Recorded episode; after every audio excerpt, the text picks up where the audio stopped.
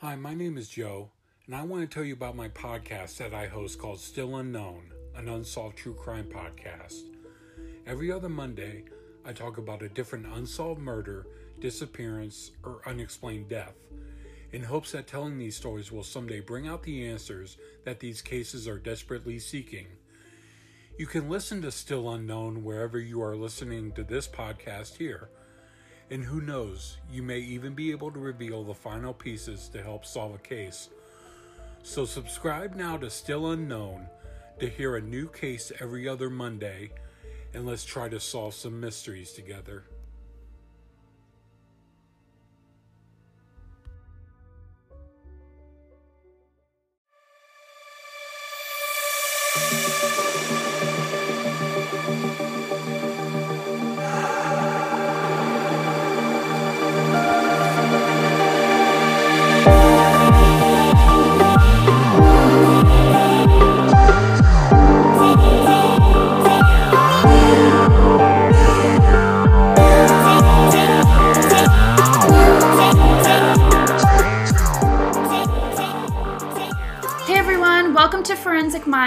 My name is Miles. What's up, guys? It's Sean. Hope you all are hanging in there.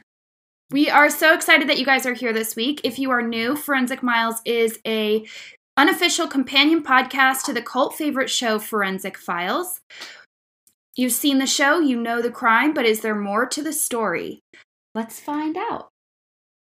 Today we are covering the Forensic Files episode Fired Up, and I am actually kind of fired up about this episode because it is a little bit different than the previous episodes that we've let out in the way that I covered it. So, um, I want to be clear that the first part of this episode is what is told in the episode of Forensic Files. This is the story that they give. This is um, the story that we've all seen multiple times before. And then the second part of this episode, I'm going to kind of go into some of the other thoughts and evidence about this case. So, are you ready? I think I'm ready for it. I'm- Great. I guess I'm pretty fired up for it. Great. Uh, just another reminder we do have our co hosts Nola and Mo here today. So, if you hear their contributions, um, we hope that you like it. okay, let's get into it. Derek and Roxanne Duran were married in 1987, and soon after their marriage, they bought a property in Gales Creek, Oregon, which is relatively close to Portland, but it's secluded enough that they were able to live in the woods, pretty far away from all of their neighbors. So it was a really kind of quiet, relaxing, secluded lifestyle. Sounds pretty nice. Yeah, but they were around 45 minutes away from Portland, so if they wanted to go to a city, they had full capability of doing so. The property was big enough that they were able to have a horse farm, which is something that Roxanne had always wanted. Horses were her favorite, they brought her so much joy, and she was so excited when they were able to, you know, have horses on this property. After living on the property for a few years, they decided to build um, an extension to the house. So it was 1,500 square feet addition. So it's a pretty big addition to the home. It was attached to the house, or it was like a garage. It was attached to the house. It was like another part of the house. Um, I have a, a photo up on Instagram, and I'll put that on our blog too, so you can see the home. Everything was basically a dream come true for Roxanne a beautiful home with her husband and horses. However, the dream would soon come to an end. On Sunday, February 5th, 1996, neighbors saw smoke coming up through the trees. So, like I said before, their property was nowhere near any other homes. Um, the closest quote unquote neighbor lived a quarter mile away. So they weren't really able to see what was on fire, but they knew that there was something on fire. So 911 is called and the fire department is dis- dispatched. So it's the volunteer fire department. It takes them about 20 minutes to arrive on the scene. And by the time they get there, they know that the fire has been going for quite a while. There are flames everywhere coming out of the doors, out of the windows. It was cl- like completely ablaze. Soon after the police department arrives, Derek arrives back from grocery shopping to find his house almost completely destroyed. And I Can't that's even imagine that. I know. I know. It's absolutely horrible. Um, but it gets worse because as he arrives, That's when he notices Roxanne's car. And he immediately knows that Roxanne is in that home. So he runs up towards the house and the fire and he's screaming that Roxanne is inside the house. Roxanne is inside the house. He tries, you know, he does what he can, but there's nothing he can do. At this point, the fire has taken over the house. And if somebody was in there, they weren't, you know, they weren't going to be alive at that point. It took the fire department about three hours to get the fire completely out, which is a really long time. Once they're able to start investigating the scene a bit more, they find that Roxanne is laying in the ash with a gun next to her. Oh, did they own a gun? They did.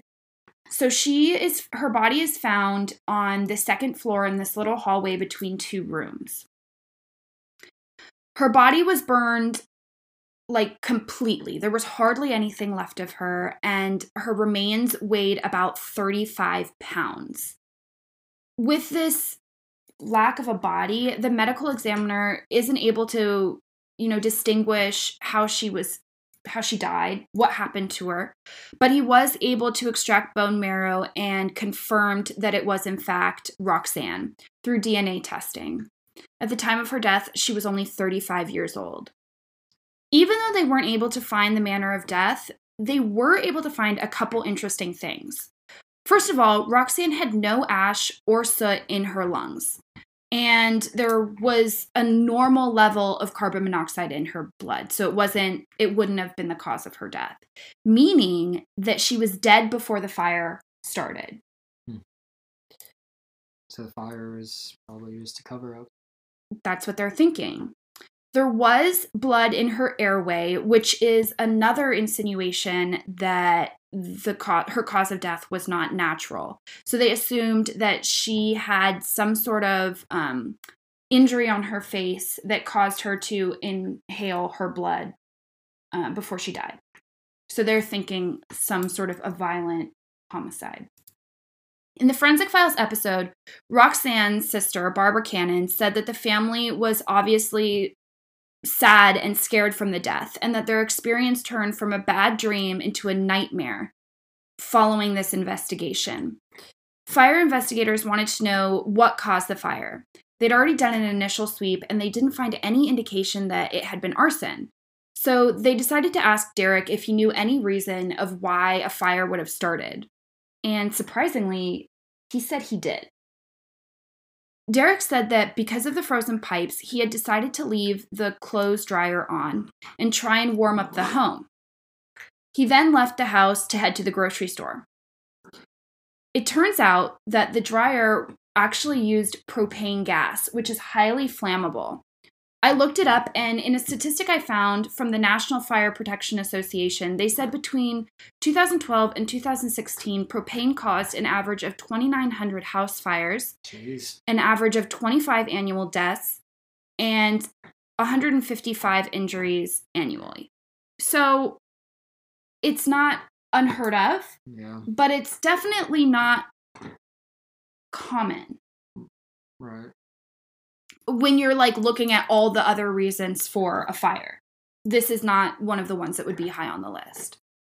Investigators found another possible cause of the fire, and it was actually Roxanne's car, which had been in the garage. Now, I know you're thinking, because I was thinking this, how in the world would Derek have been able to see, see the car when he's just pulling up? And the reality of the situation is, is that the entire garage was gone. So there was no garage, there was just remnants of the car. They found that the car's battery cable was not connected. As the home was in the process of being added to, most of it was just framework. So when this fire started, it was really easy for the fire to spread. It was basically just exposed wood at that Yeah. point.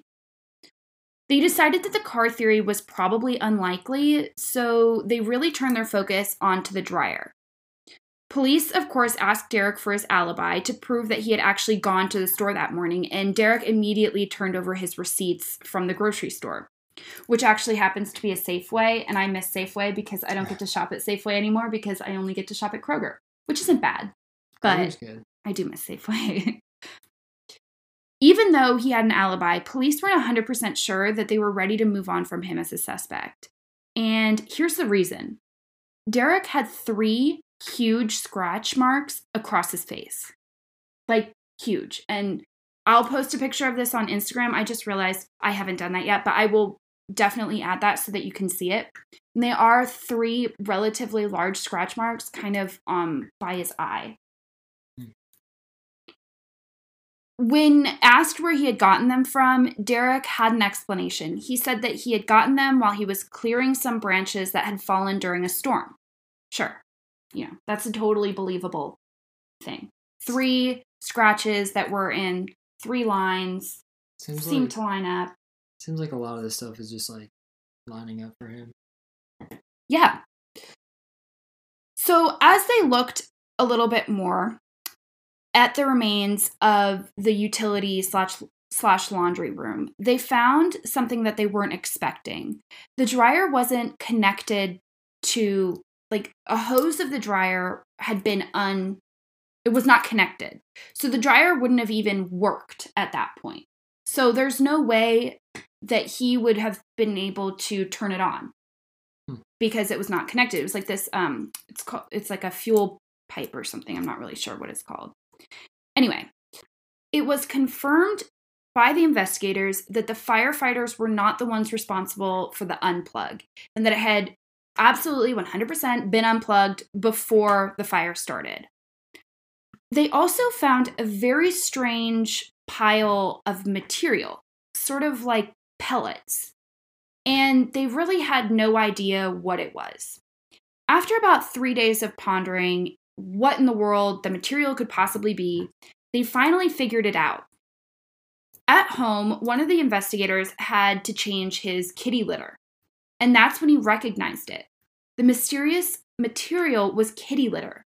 But why was it there? Was it even part of the crime, or had it just been, you know, laying around the laundry room? The Durans had cats, so it wasn't unreasonable for them to have kitty litter in their home. But their kitty litter wasn't located in the laundry room, it was elsewhere in the house. So it was maybe a little bit strange that it was in that particular room. Although I don't have cats, but I would think that a utility laundry room might be an acceptable place for kitty litter, even if you're just storing it. Anyway, the investigator decided to go and buy some kitty litter and brought it back with him to work because he still didn't know, you know, what significance this kitty litter had. And that's when a fellow detective asked him if he was planning on lighting a fire. Huh. And he was like, What the heck? Like, why would you ask me that? Yeah. Turns out that soaking kitty litter in gasoline is a great way to start fire.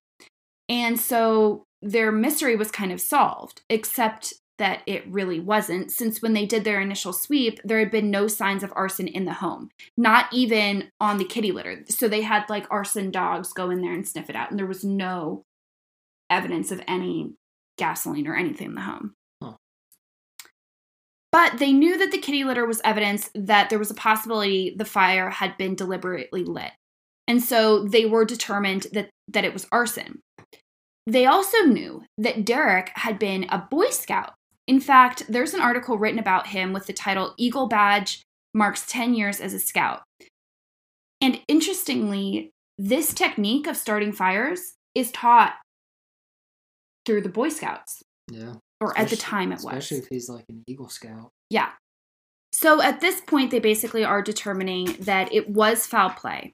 And if Roxanne had actually killed herself, she would have had to light the fire before she died, which didn't happen because she didn't have any CO2 or any evidence of soot in her lungs. Also, there is the blood that was found in her throat, meaning that she would have had to have some sort of violent face injury um, where she would have been inhaling her own blood. After finding all this evidence, and even though he had an alibi, investigators felt sure that Derek had more to do with the fire than he let on. So they started to look into a motive. According to forensic files, Roxanne was spending a lot of money on her horses, on the house, on lessons, and they discovered that Derek's job was actually going to be transferred 100 miles away. Barbara, Roxanne's sister, believes that Roxanne refused to move from her dream home and told Derek that he should just rent an apartment where this new job is going to be and he can travel back and forth on the weekends so that she can continue living in this home.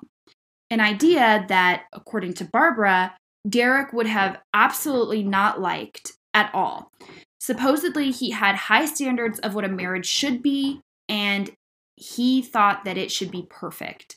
And for her to be kind of wanting this thing that didn't involve him would absolutely not have been okay. Now I'm going to remind you this is what was said by Barbara in and the other investigators in forensic files in the episode of forensic files. Not during the trial. And there's actually zero evidence that she ever was doing any of these things, spending the money or saying that she didn't want to move with him, any of this stuff. There's no evidence of that. At this point, Derek is still denying any involvement in the fire, but police decide to test the jeans that he had been wearing the day of the fire because they actually noticed that there was a kind of a weird stain on the jeans. When asked if the stain was blood, Derek said, no, it's mud. And I'm sure you already know what's coming, but the blood spot was tested and it turned out to be Roxanne's blood. Derek was charged with arson and murder, and according to forensic files, he didn't believe that he was going to be sent to jail. He saw the trial as a chess match and was sending emails to friends stating that, you know, he thought it was a chess match, he thought he was going to win, and he was insinuating that he was smarter than the prosecution and the criminal justice system, and that there would be no way he would be acqui- um, convicted and it would end in an acquittal. He's a pretty confident guy. He is. If nothing else. During the trial, yeah, prosecutors said that they believe that Derek and Roxanne got into an argument that turned into a fight. As she tried to defend herself, Roxanne scratched his face and he ended up killing her. He then decided to burn down the house, and he burned down the house by turning off the propane tank outside. He took off this the pipe that can the fuel pipe that went to the dryer. He left the kitty litter kind of by the pipe, and then he went back outside, turned the gas pipe on, which immediately ignited a fire. After setting the fire, they believed that he headed to the grocery store to establish his alibi. Nevertheless, Derek was only convicted of arson and manslaughter, not murder. The jury didn't feel that, that the prosecution had proved without a reasonable doubt that he was guilty of murder. He was sentenced to 10 years in prison. Okay. Seems a little light. Okay, well, that is what we're about to get to. Because everything that I've said so far, like I said at the beginning of the episode, is from the Forensic Files episode. Now I'm going to do a little bit of a pivot and I'm going to start to give some other evidence. Now, the next part of my notes, I want to be perfectly clear, are from a website called www.durhammurdertrial.com. And I found out, I believe, that Derek is associated with this website um, somehow. I think at the very least, he approves of everything that is on that site. So take this next sort of evidence with a grain of salt and you kind of come up with your own you know thoughts on whether or not you think that he's actually guilty of this. I will note that this website does say splatter. So if that says anything to you being a true crime junkie you know just just keep that in the back of your mind. Basically this website calls out forensic files directly. And Derek calls out Forensic Files this specific episode a lot, saying that they don't cover all the evidence. And in truth, we know that that's the case in most episodes.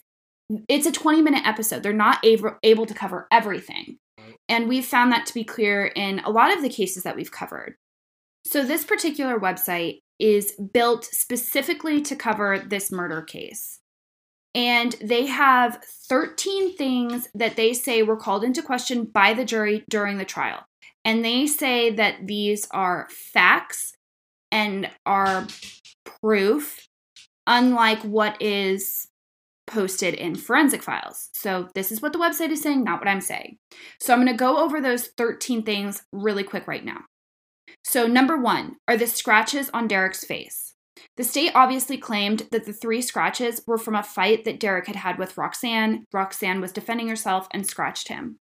However, Derek claimed that on top of being scratched by branches, Roxanne actually had scratched him with a rake.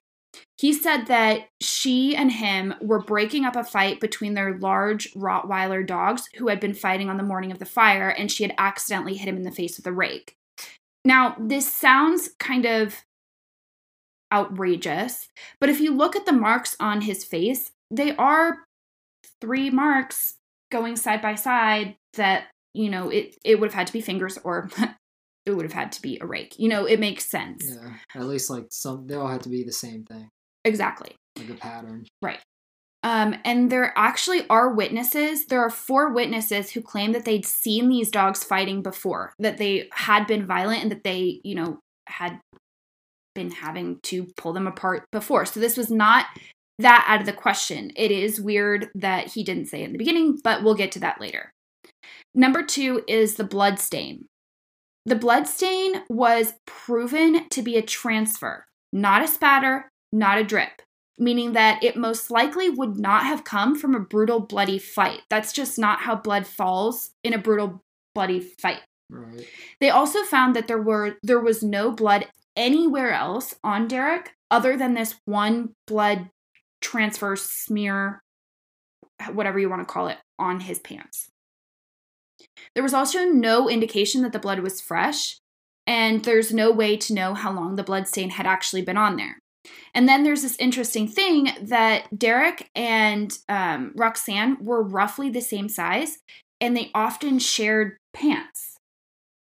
And there was DNA evidence on this pair of jeans that both Derek and Roxanne had actually worn the pants since the last time they had been washed.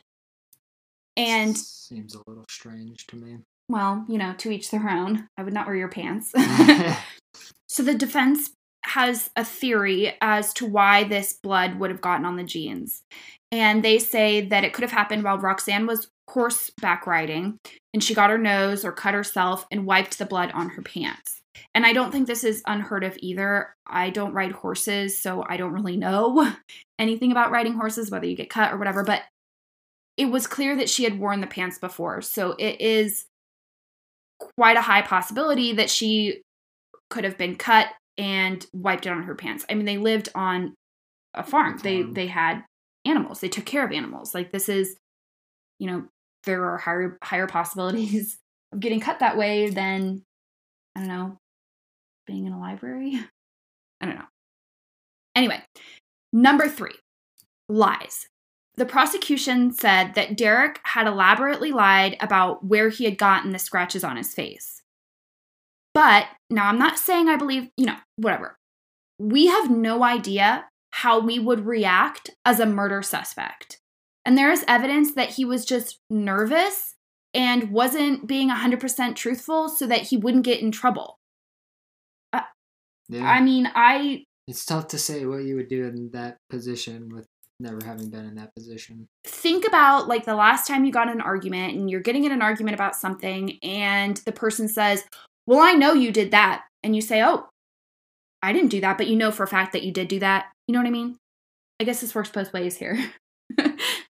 anyway, according to Derek himself, he wasn't actually lying. He was just not being 100% truthful because he said that he actually was scratched by the branches, but it was after the initial um, scratches that he had received from the rake from Roxanne. Okay, moving on to number four, which is his demeanor. The prosecution claimed that he was acting suspiciously when he arrived at the scene. But as I've said before, there is literally no way to know how you will react when you're in a situation like this. His entire house was on fire. They built this house. His wife was in the home, and he knew that she was dying, and there was nothing he could do about it. He just had to stand there and watch his house burn down. So I don't know about that. yeah, that one's kind of tough. Yeah. Uh, number five, the autopsy results. The state determined that Roxanne had died from undetermined homicidal violence. The original t- tests of CO2 came back with a 3% non fatal level in her system. But supposedly, there was another test that had been taken that said Roxanne actually had a 37% CO2 level, which is potentially fatal. And the autopsy technician or doctor or whatever disregarded these results and, you know, basically just said that there was no CO2. Hmm. Um, and they also mention in on the website that there's no way for blood to have less CO2. Like if it has CO2, it has CO2. So like even if they waited a while, it would have still had this 37% CO2. So it was like this first test was just done wrong or something. You know, where he's got tunnel vision. Yeah. Um so what they're saying is uh, what the defense is now saying is that it basically means that Roxanne actually was alive during the fire. The defense believed that the blood in her throat was from breathing in, you know, the soot or the heat from the fire. Um, however, there is actually no evidence that this blood in her throat ever existed. There are no photos, no swabs, nothing ever collected from this specific quote unquote injury in her throat. Hmm. So I think that's kind of an interesting thing. Yeah. Number six, the strangulation theory. This was a theory put forth by the prosecution, even though there was absolutely no evidence of this happening at all. I mean, remember, her body is, I mean, there's hardly anything left of her. Yeah. But they did have evidence that there was no broken bones in her throat. But with this theory, the prosecution did a demonstration of strangulation in front of the jury. So the jury was told to disregard this happening. But it's kind of hard to forget something like that. I mean, don't think about an elephant. What are you thinking about? Elephants. Exactly. The comment was made during closing arguments, so that meant that the defense wasn't even able to have a rebuttal against it. Number seven, fire theories. Okay, so this one gets a bit confusing, and I'm not a scientist, and so a lot of this went over my head. But if you are interested in this case, I would highly recommend looking at this because you probably will understand it a lot more than I will. Anyway, the prosecution said that the fire either started in the utility room with the clothes dryer, with, Jer- uh, with Derek removing the gas line and deliberately starting the fire. Their evidence is that the utility room was the most damaged, as well as these metal drips that was found on the gas line, and the gas line had been oxidized in a way that it would have had to come from a fire. So basically, what they're saying is that something dripped onto this gas line, and it would it would have only been able to fall on the gas line after the fire had started because it was like metal drips. So the metal would have only been able to drip on this gas line if the gas line was unscrewed while the fire was happening. Does that make sense? Mm, not really. It's confusing. But there are these little drops and they fall on it, and it can only happen if the fire is already going when the thing is off. Anyway, the defense basically says that this is absolutely not true and that the fire actually started from the car. They said that it was an accident in the garage, an electrical anomaly. They said that the state had failed in their testing and integrity, and they were convinced that the fire started in the garage. So they do have a lot of evidence for this, they say, because of um, the way that the walls fell would have meant that it had to have started in the garage versus starting in the utility room. Hmm. But then you have to think what does electrical anomaly even mean? And how would it have happened if nobody was even touching the car? Right. Yeah, So- I don't, I don't think that happens. I don't know. I'm not sure. I'm really not sure. Um, but that whole section kind of confuses me. anyway, moving on to number eight timeline and alibi. The prosecution states that although Derek has a partial alibi, that he would have had time to get into an argument, kill his wife, clean up, come up with a nifty way to start the fire, and get to the grocery store to establish an alibi, all within an hour. Yeah, I don't know. Did anybody like? No, I guess they don't have close neighbors that they would have like seen him like driving away. No, but I'm pretty sure that there was a phone call. Somebody was on the phone with him during this time, so confirmed that he was not arguing, but maybe it could have been after he killed her. Yeah. Did he call the person or? I'm not really sure about that. Hmm. But one really interesting thing to think of is why would he do all of this? He and Roxanne built that house. Everything that they owned was in that house. And this is an interesting thing is that he did, I mean, a motive was not a life insurance policy or a fire policy. That was not a motive in this case. His house was nowhere near any other homes, and his wife wasn't due back to work for three days. Starting the fire actually attracted more people to his home than if he had just killed his wife and left her there. If he had done that, he would have probably been able to go into hiding before anybody even knew that the body was there. Yeah. I don't know. That that's just my thought. Uh, number nine, horse and grooming equipment. This isn't mentioned at all in the forensic files episode, but it basically the prosecution said that Derek had planted some of Roxanne's equipment to make it look like she had run off in a rush. I don't really know why they wanted to make it seem like she had run off in a rush. That doesn't make much sense to me, but that's what they said. The defense says that she actually ran off in a rush and that she had been in the barn taking care of her horses when she saw the fire. She then proceeded to run into the house and try and save her cats and then ultimately met her death. And now there's this question that is brought up in a couple different places about why she would run back in to save the cats. Now, I'm going to be completely honest. I have dogs, and I would do anything in my power to save my dogs. I would run into a burning building to save my dogs. True. Like, that's not even a question.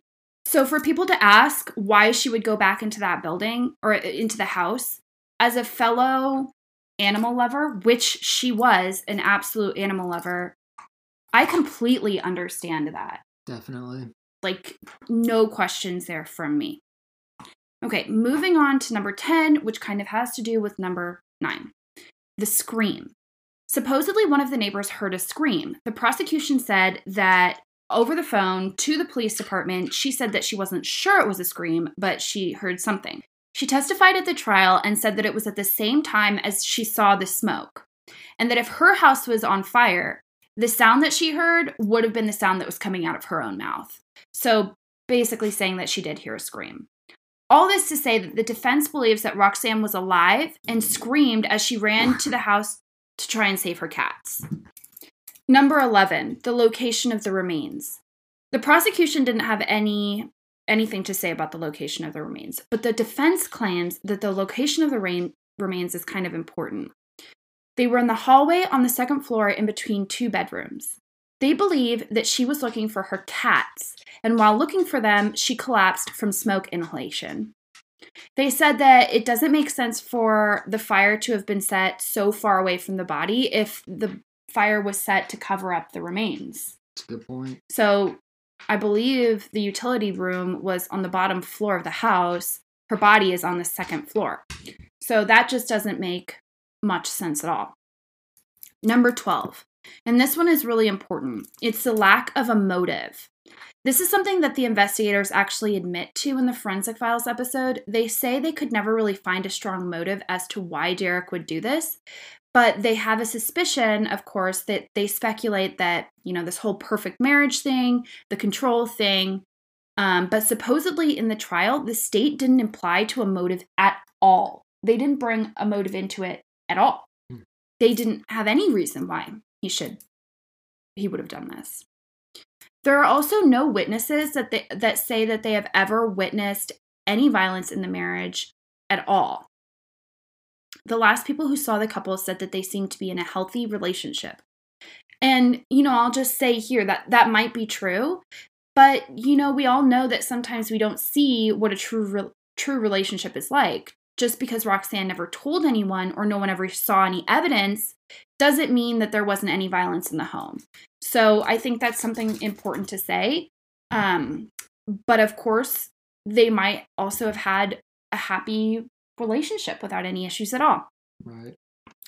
Number 13, Derek's character. The prosecution didn't bring any evidence forward for this, um, for any negativity in the relationship. The defense, the defense brought forward evidence of his love for Roxanne, both physically and otherwise. They said that because he worked with the Boy Scouts and other volunteering opportunities, that he was, quote unquote, patient, loving, generous, forgiving, civic minded, and peaceful, which isn't always the case.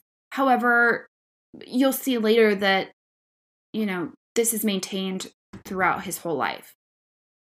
Derek was released on November 30th, 2006. After spending 10 years in prison, he completed his full sentence. Um, supposedly, he maintained a spotless record for good behavior. Derek has been married to his second wife, Janine, since 2010, and he describes her as his quote unquote soulmate. They live on a seven acre rural property where the rest where they rescue horses, dogs, cats, and they have a macaw, I guess.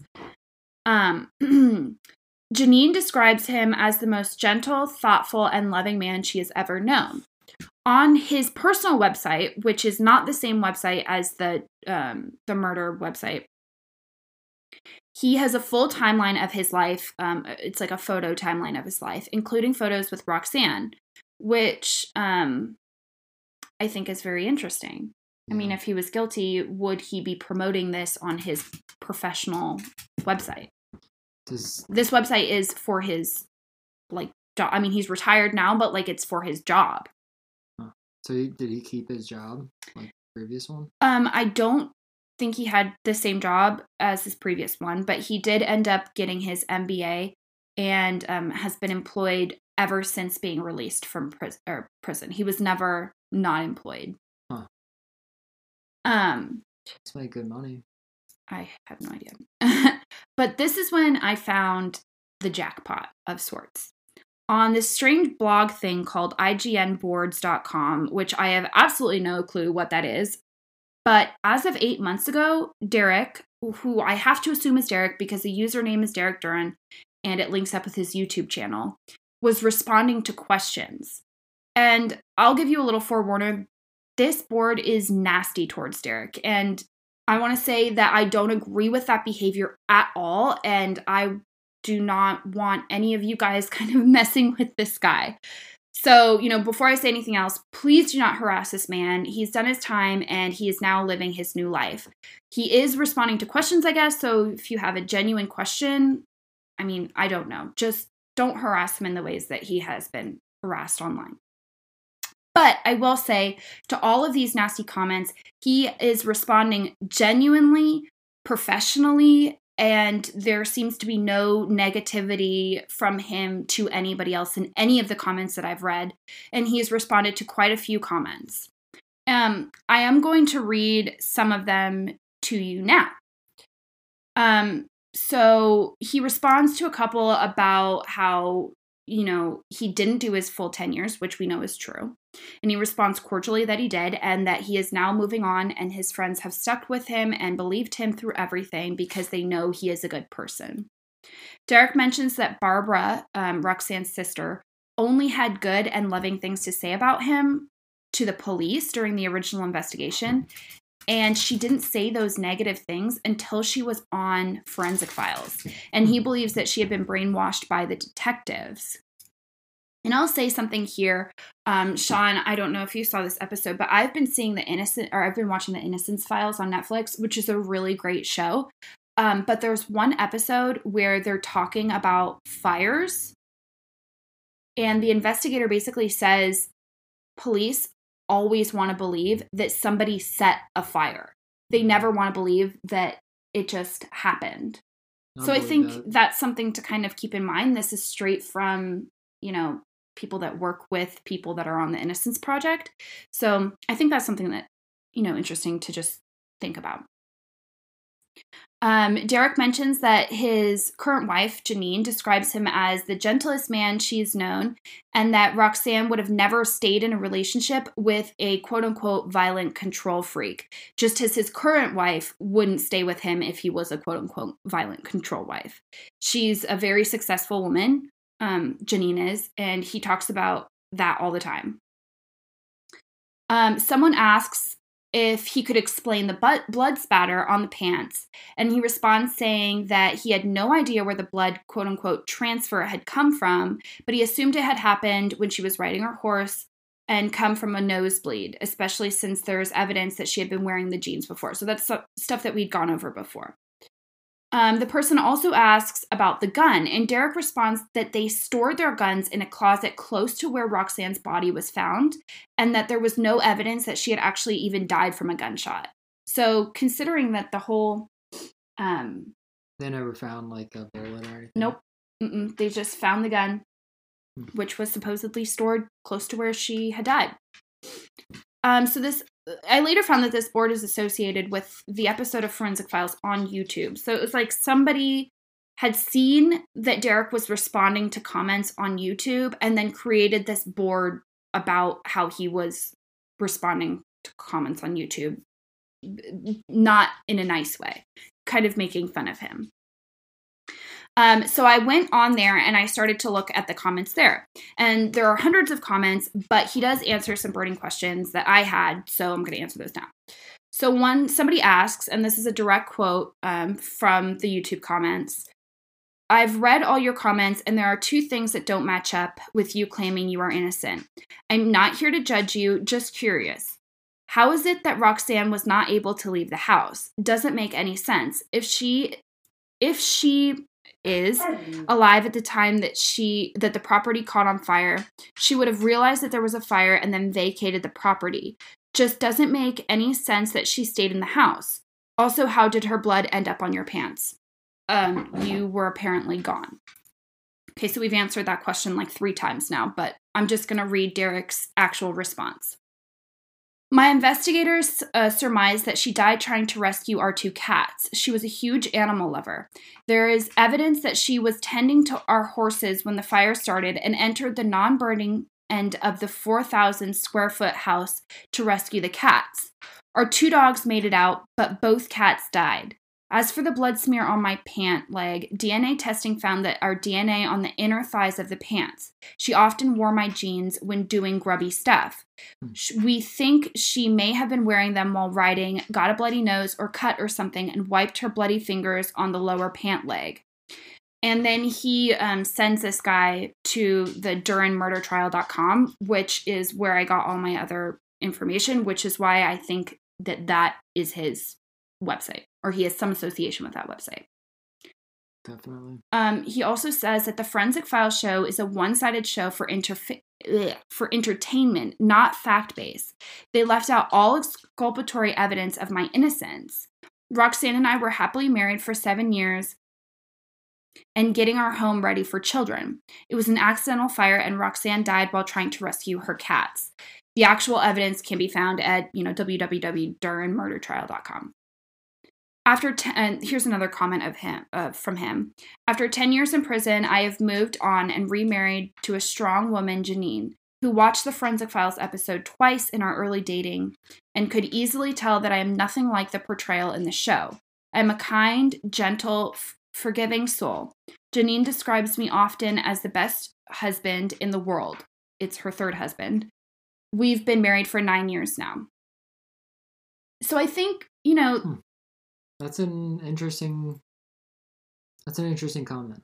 I think it's a very interesting case. And obviously, you know, we love forensic files, but it is true that they don't cover all of the information. And I think this is one episode where I'm kind of like, hmm, Definitely a Maybe- lot untold. yeah, maybe he is innocent. Maybe, you know, this was all just a terrible, terrible accident. So let us know what you think on our Instagram. Um, tell us any theories that you might have. Let us know if you've investigated this case before. Um, and like I said, please, please, please do not harass this man. Um, and that's all I have for you today. Hope you guys enjoyed it. Yeah, I hope you liked this episode, and we can't wait to see you next week on Tuesday. Next Tuesday, tune in. All right, bye.